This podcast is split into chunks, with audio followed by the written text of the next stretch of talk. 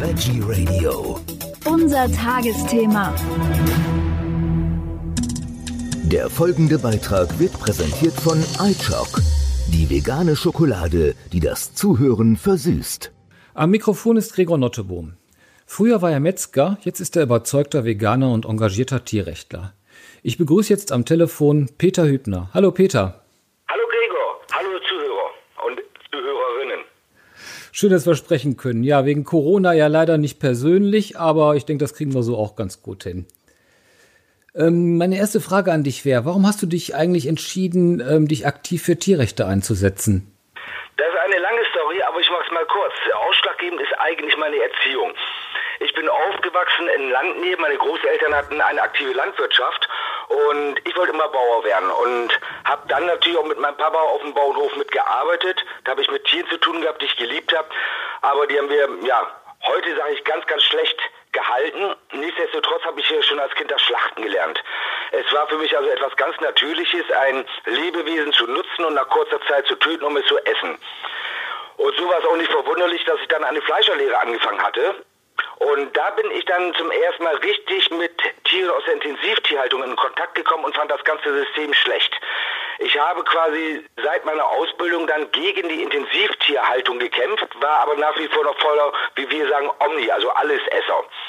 Ich habe dann also noch selber geschlachtet bis 2005 mit, mit Privatfreunden quasi auf den Bauernhöfen, wo man die Bauern kannte, wo man wusste, die Tiere sind gut gehalten gewesen und habe bis 2014 noch geangelt, ja, gejagt, geschlachtet, alles was so dazugehörte, weil ich ja Fleisch essen wollte. Also ab 2005 eigentlich nicht mehr in Deutschland geschlachtet, sondern eher in Schweden, damit ich Fleisch habe von Tieren, die gut gehalten worden sind.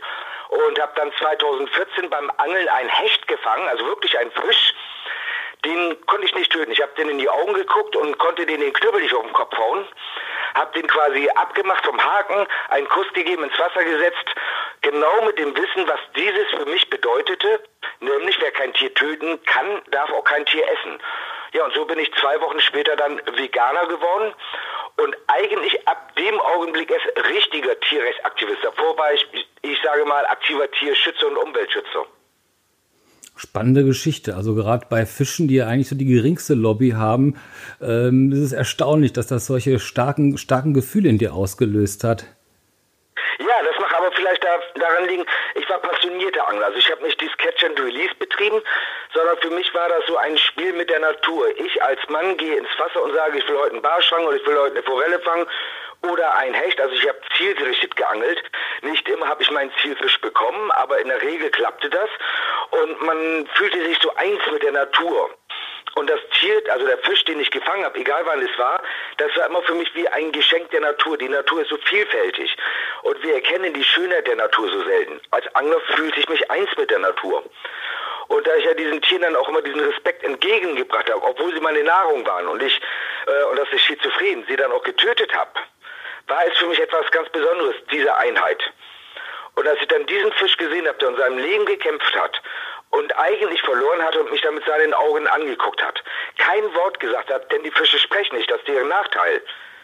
Ja, da war es um mich geschehen. Meine Empathie, mein Herz war berührt und ich wusste, geht nicht mehr, Schluss. Okay, dann kann man sich das auch so vorstellen, dass du jetzt auch noch gegen die Schuldgefühle kämpfst, die jetzt im Nachhinein aufgetreten sind? Ähm, nein, nein. Ich habe zwischendurch mal überlegt, Mensch, wie vielen Lebewesen habe ich das Leben geraubt? Und habe dann festgestellt, nein, ich darf kein Schuldgefühl haben, weil ich habe es ja nicht aus aus Boshaftigkeit in dem Sinne gemacht, sondern aufgrund dessen, dass ich von der Gesellschaft konditioniert worden bin, dass das Töten von Tieren und Nutztieren etwas ganz Normales ist. So sind wir seit Jahrtausenden erzogen worden und immer mehr prägt die Gesellschaft uns. Und aus diesem Hamsterrad muss man ja erstmal raus mit der Erkenntnis. Eigentlich bin ich sehr dankbar über das Erleben, habe auch keine Schuldgefühle, sondern sehe das eher als einen Auftrag. Als ob da jemand zu mir sagt, Peter, du hast jetzt erkannt und es ist deine Aufgabe, dieses weiterzugeben, ohne dass du die Gesellschaft verurteilst, so wie du damals ja auch nicht verurteilt werden wolltest, sondern indem du aufklärst, die Dinge deutlich beim Namen nennst, aber den Leuten eine Brücke baust, dass sie diesen Weg mit dir gemeinsam auch gehen können. Okay, spannend. Im Kampf für Tierrechte bist du ja ziemlich breit aufgestellt. Ähm, kannst du uns kurz dein Wirkungsfeld beschreiben? Naja, ich habe mal angefangen damals und wollte unbedingt Sea Shepherd unterstützen. War dann auch Mitglied bei Sea Shepherd und ich fand es immer so genial, wie sie in der Arktis gegen die Walfänger vorgegangen sind. Ich glaube, die Filme kennt jeder von uns mit Paul Watson. Mhm. Und ich bin dann in, das war noch vor meiner Zeit als Veganer, da fand ich Sea Shepherd schon gut. 2010 in Tokio gewesen, beruflich, und wollte unbedingt auch mit meinen Geschäftspartnern über den Walfang sprechen. Und bin dann auch mit einigen Leuten in Kontakt gekommen in Japan, die sich ganz klar gegen Walfang ausgesprochen haben. Andere jedoch haben gesagt, wir verstehen nicht, warum ihr euch darüber aufregt. Die Tiere haben gut gelebt, bis sie geschossen worden sind. Und ihr im Westen mit eurer Intensivtierhaltung, sie nannten das Massentierhaltung, das wäre doch viel grauenvoller. Lebewesen zu züchten, in engsten Räumen zu halten, zu quälen und dann auch noch als teilweise Babys zu töten. Und ich konnte dem nichts entgegensetzen. Und da habe ich für mich entschieden, Stück für Stück, es ist unmoralisch für mich, auf andere Länder mit dem Finger zu zeigen und ihnen Vorwürfe zu machen, wenn der Dreck vor meiner Haustür nicht geringer ist. Das ist, finde ich, ist eine Doppelmoral. Und seitdem betätige ich mich eigentlich nur in Tierrechtssachen hier vor Ort in Deutschland. Und da ist es sehr vielfältig. Da kämpfe ich gegen die Gefangenhaltung der Tiere in den Zirkusen, die per LKWs von Stadt zu Stadt transportiert werden. Und wir alle wissen, dass die wenigsten Tiere diese Art der Transporte mögen. Sie kommen dann in Gebieten an, in Gastspielorten, wo ihnen nicht einmal ein ordnungsgemäßer Raum oder Fläche zur Verfügung gestellt wird, weil die Stadt, die Städte ja dicht betoniert sind, dann stehen sie auf Betonbühnen und, und, und. Also es war grauenvoll, einen Zirkus zu sehen, aus meiner persönlichen Sicht. Ich kämpfe gegen die Intensivtierhaltung, weil ich mich frage, müssen wir wirklich Sauen in Kastenstände sperren? Müssen wir Hähnchen schreddern, also Küken schreddern, nur weil sie männlicher Natur sind? Müssen wir männlichen Ferkeln, also den Ebon, die Hoden entfernen, nur weil sie in der Pubertät einen strengen Geruch entwickeln, was Gregor, das weißt du natürlich als Mann genauso gut wie ich, wir als Jungs ja auch haben. Und das sind für mich sehr, sehr viele Einsatzgebiete, die ich habe. Ich kämpfe hier natürlich auch gegen die Schlachtbetriebe. Ich kämpfe hier gegen Privatmissbräuche der Tiere. Ich kämpfe gegen den Vertrieb von Tierqualprodukten wie Stopfleber, die zwar hier in Deutschland nicht mehr hergestellt wird, aber die immer noch importiert wird. Es ist so vielfältig und wenn ich hier alle meine Gebiete aufzählen würde, Tierversuche auch als Beispiel. Ich glaube, dann würden wir morgen noch hier zusammensitzen und miteinander sprechen. Auf jeden Fall, ja. Du bist ja auch an zahlreichen Undercover-Aktionen in Tiermastbetrieben, Tierzuchtbetrieben und Schlachthöfen ähm, beteiligt gewesen oder immer noch beteiligt. Ähm, verstehst du da nicht manchmal sogar gegen das Gesetz?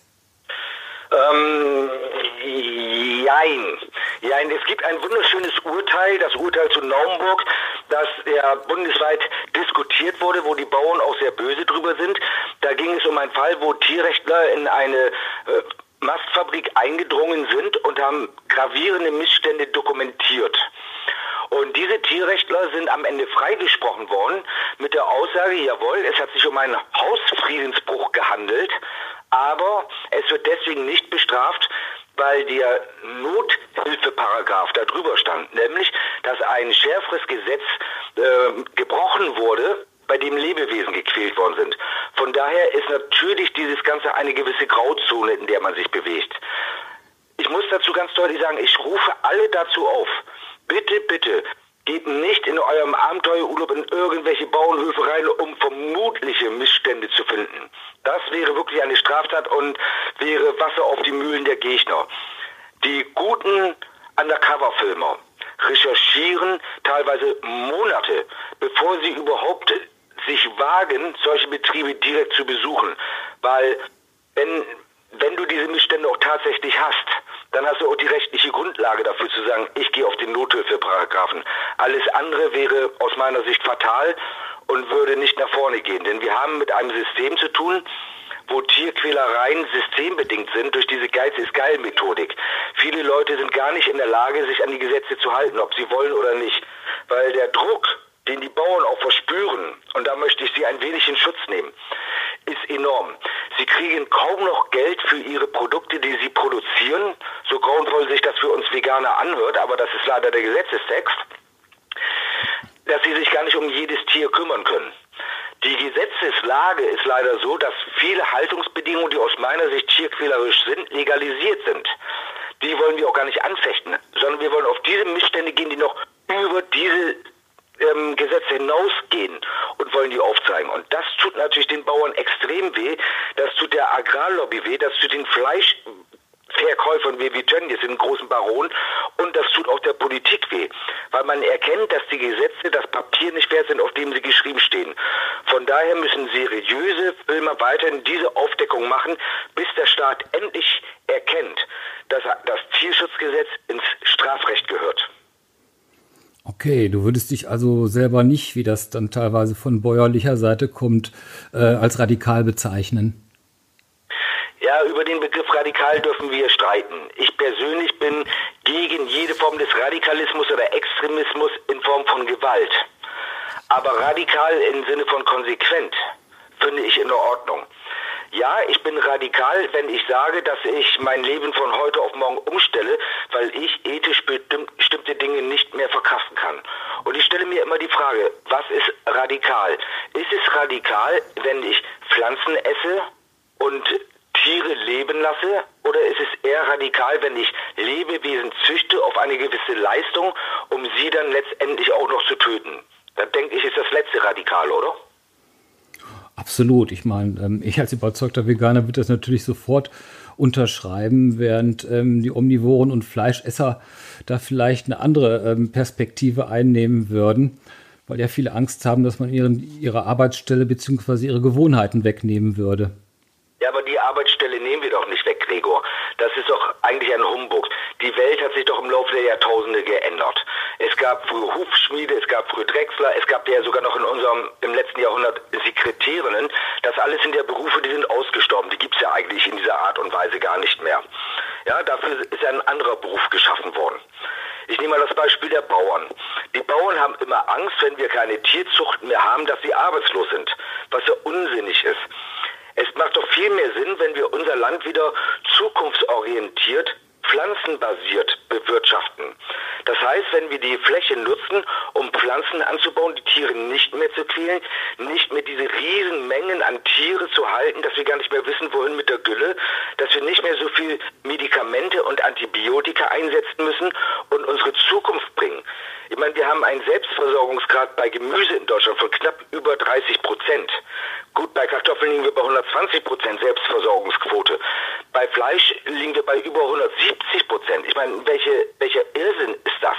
Ich möchte doch als Veganer nicht mein Gemüse aus dem Ausland kaufen müssen, wenn wir es hier herstellen müssen. Hm. Eine pflanzenbasierte Ernährung wird ja auch dem Klimaschutz ordentlich gut tun. Und naja gut, wenn man da die Prognosen unserer Politiker sieht, wird da auf 20, 30 Jahre gepokert. Ähm, welche Zeitspanne hältst du denn für realistisch? innerhalb der es geschafft werden kann, auf ähm, pflanzenbasierte Ernährung umzustellen? Erstmal deutschlandweit. Also ich gehe einmal von aus, während meinen Lebzeiten es nicht erleben werde, dass der Mensch gänzlich auf tierische Produkte verzichtet. Also dessen bin ich mir bewusst. Ich bin mir aber bewusst, dass wir den Fleischkonsum, so wie wir den heute haben, in 20 Jahren definitiv nicht mehr haben können, ohne dass es Gesetzesänderungen geben muss, weil dann haben wir unsere Erdhalbkugel im Süden platt gemacht durch Regenwaldrodungen und Monokulturen in Afrika. Wir dürfen ja nicht vergessen, dass im Moment äh, bei 85 bis 90 Prozent der gesamten Weltsojaernte äh, die Intensivtierhaltung bedient wird, dass 50 Prozent der gesamten Getreideernte in die Futtertröge der Tiere wandelt und 40 Prozent des gesamten Fischfanges ebenfalls. Das bedeutet, wir machen die Erde in dieser Art und Weise kaputt. Der World Overshoot Day, also der Tag, wo die Erde alle Ressourcen, die innerhalb von einem Jahr regeneriert werden können, aufgebraucht hat, ist schon Anfang August, ist schon in Juli reingerückt. Deutschland haben wir den World Overshoot, also wenn alle so leben würden wie wir in Deutschland, im Mai erreicht. Das bedeutet, wir brauchen aktuell 1,7 Erden, um unseren Lebensstandard in dieser Art und Weise aufrechtzuerhalten. Da braucht man kein Einstein zu sein, um zu wissen, dass in 20 Jahren das, der Drops gelutscht ist. Dann gibt es nur noch äh, Fleisch für die Reichen und für die Großen und für die Schönen. Und alle anderen müssen eh auf Pflanzen umsteigen. Ich gehe aber von aus, dass unsere Bevölkerung immer mehr wach wird. Gerade auch die Corona-Krise weist uns darauf hin, welche Gefahren die Intensivtierhaltung hat, dass ich davon ausgehe, dass unsere westliche Welt Stück für Stück immer mehr wach wird und auf pflanzenbasierte Nahrung umsteigt. Vielleicht nicht als Vollveganer, aber innerhalb des Tagesablaufes immer mehr pflanzenbasierte Nahrung nehmen wird. Und wir versuchen somit dieses Problem ein wenig hinauszuzögern. Okay, in puncto Öffentlichkeitsarbeit machst du ja jede Menge. Hast ja auch schon viel in Printmedien und im Radio und ähm, mit aktuell, ich habe mal geguckt, 35.000 Followern und einer Reichweite von einer über eineinhalb Millionen Usern monatlich hast du dich auf Facebook ja in zweieinhalb Jahren, hast du mir gesagt, ziemlich weit nach vorne katapultiert. Welche Bedeutung hat denn Social Media für deine Arbeit? Äh, es ist enorm. Also ich habe Social Media angefangen damals innerhalb einer Zirkuskampagne und hatte damals gesagt, wenn ich 5000 Leute erreiche, bin ich gut. Ich habe nie mit diesem Hype gerechnet. Zwischenzeit ist der Hype so groß geworden, dass aktuell ähm, regelmäßig zu Shitstorm gegen mich aufgerufen wird und man versucht, meine Seite wegzumelden. Und das beweist mir, dass ich den Finger in die richtige Wunde gelegt habe. Social Media ist deswegen interessant, weil man seine Meinung äh, und auch Undercover-Aufnahmen veröffentlichen kann, ohne dass die Medien darauf reagieren. Oftmals ist ja so, du machst eine tolle Undercover-Recherche, gehst damit zu den Medien hin und die veröffentlichen nicht, weil die natürlich auch Werbegelder von der Gegenseite bekommen, weil dort auch politische Verbindungen eine Rolle spielen. Das darf man ja alles nicht vergessen. Und erst wenn der öffentliche Druck groß genug ist, berichten die öffentlichen, öffentlich-rechtlichen Medien oder die Privatsender, weil dann der Informationsfluss interessanter und lukrativer ist für sie als die Werbeeinnahmen. Denn die Medien arbeiten ja nicht aus Überzeugung, meine Meinung zu publizieren, sondern ja auch aus monetären Gründen, um Geld zu verdienen. Das darf man in all dem nicht vergessen. Aber wir müssen natürlich die breite Bevölkerung erreichen mit unseren Botschaften, mit der Aufklärung, damit sie überhaupt verstehen, was hinter dem System Tierausbeutung steckt. Und Social Media ist natürlich ein wahnsinniger Kanal, wie du bei mir alleine schon siehst.